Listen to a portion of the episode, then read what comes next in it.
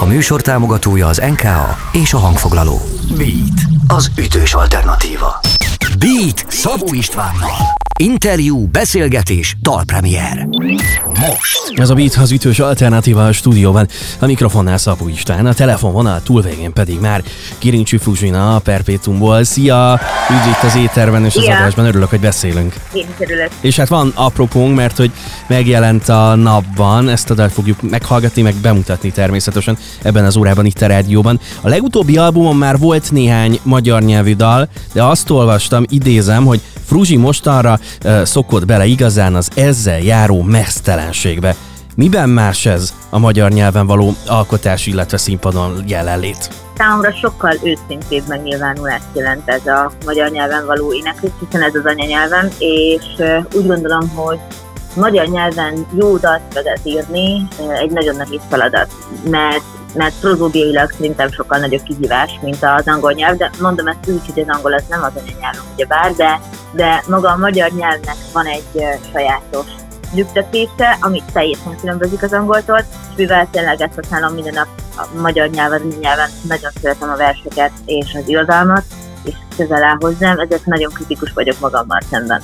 Igen, könnyebb elbújni az angol szavak mögé, vagy egyszerűbb. Igen, Zongora és ének így született meg a napban első verziója.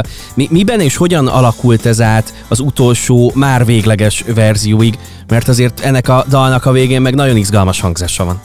e, igen hát a, amikor megírtam a, a napban, akkor ez tavaly nyáron történt, e, akkor először megszületett egy e, kész kép a fejemben a, a refrénnel együtt, e, zongorával, és akkor utána úgy gondoltam, hogy hát akkor kipróbálom az én kis uh, uh, Ableton tudásomat a, a számítógépemben, és akkor csináltam belőle egy ilyen nagyon gagyi elektronikus alapot, és akkor ezt vittem át próbára, és akkor a srácok azonnal rákattantok, hogy ez tök jó, és akkor próbálták így enne, a, ez alapján a, a saját világukat belevinni. Szerintem ez nagyon-nagyon jól sikerült, hiszen belekerült a, a basszuszinthetizátor a, a dalba, és maga a gitár ritmizálása szerintem nagyon egyedi a napzongban. Tele van a dal szövege, beszélgessünk a szövegről is, különleges szimbólumokkal és természeti elemekkel. Mikkel?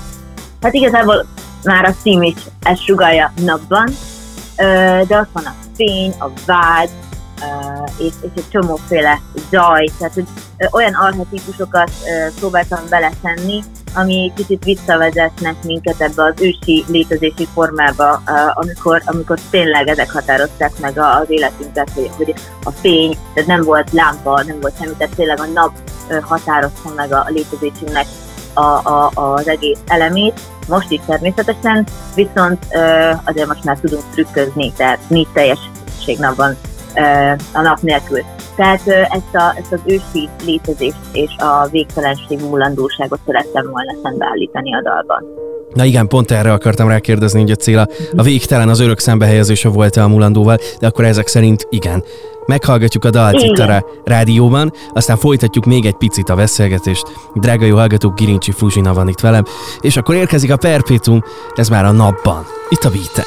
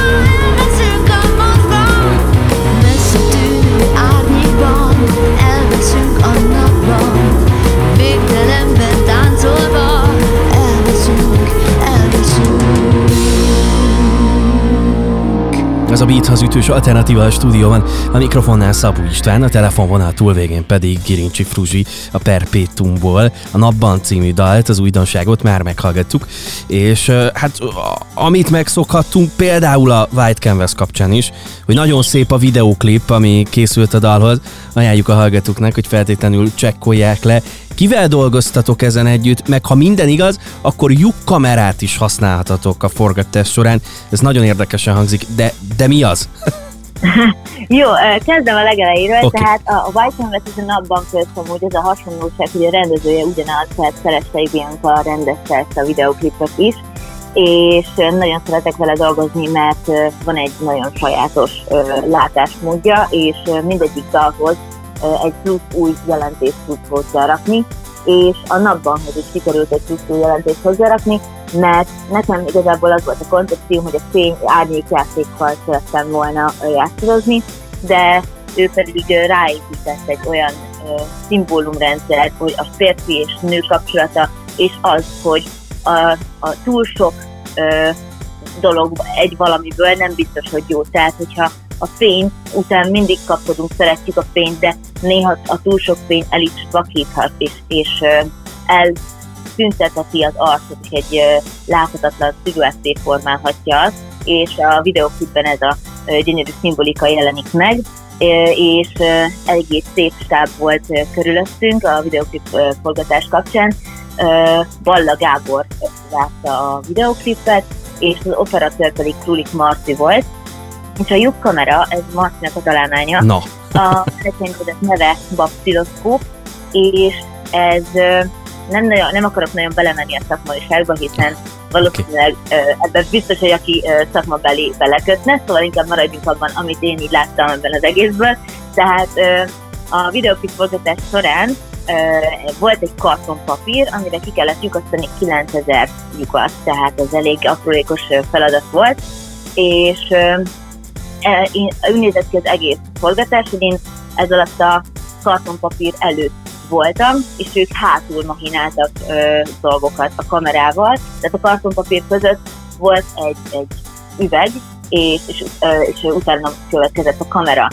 Tehát ez egy ilyen ö, oszcilláló ö, kamera, és meg sokszorosítja a képet, tehát hogyha ö, olyan távolságban állok a kartonpapírtól, biztos lehet látni a videóklipben, hogy néha e, egy egész sziluett rajzolódik ki ebben a sok pöcsben, sok kis képben. Ez akkor történt, amikor nagyon közel voltam, és konkrétan meg is simogattam ezt a kartonpapírt, tehát a távolsággal lehet tehát így játszozni, és, és ez is a fényjel működik, tehát nagyon-nagyon fontos, hogy, hogy milyen fényt kap ez a kamera tehát ez egy nagyon izgalmas találmány, és, és remélem, hogy Marci majd hamarosan szabadalmaztatni is fogja. És úgy hívják, hogy Baptiloszkó. Azt a mindenségét, fú, ez nagyon izgalmas.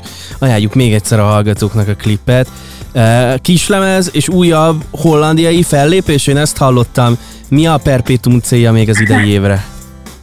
igen, hát igen, volt egy interjúnk, ahol azt hogy igen, tervben van még a, a, a White Canvas kiadónktól egy, egy külföldi turné, de még arról semmi részletet nem tudunk.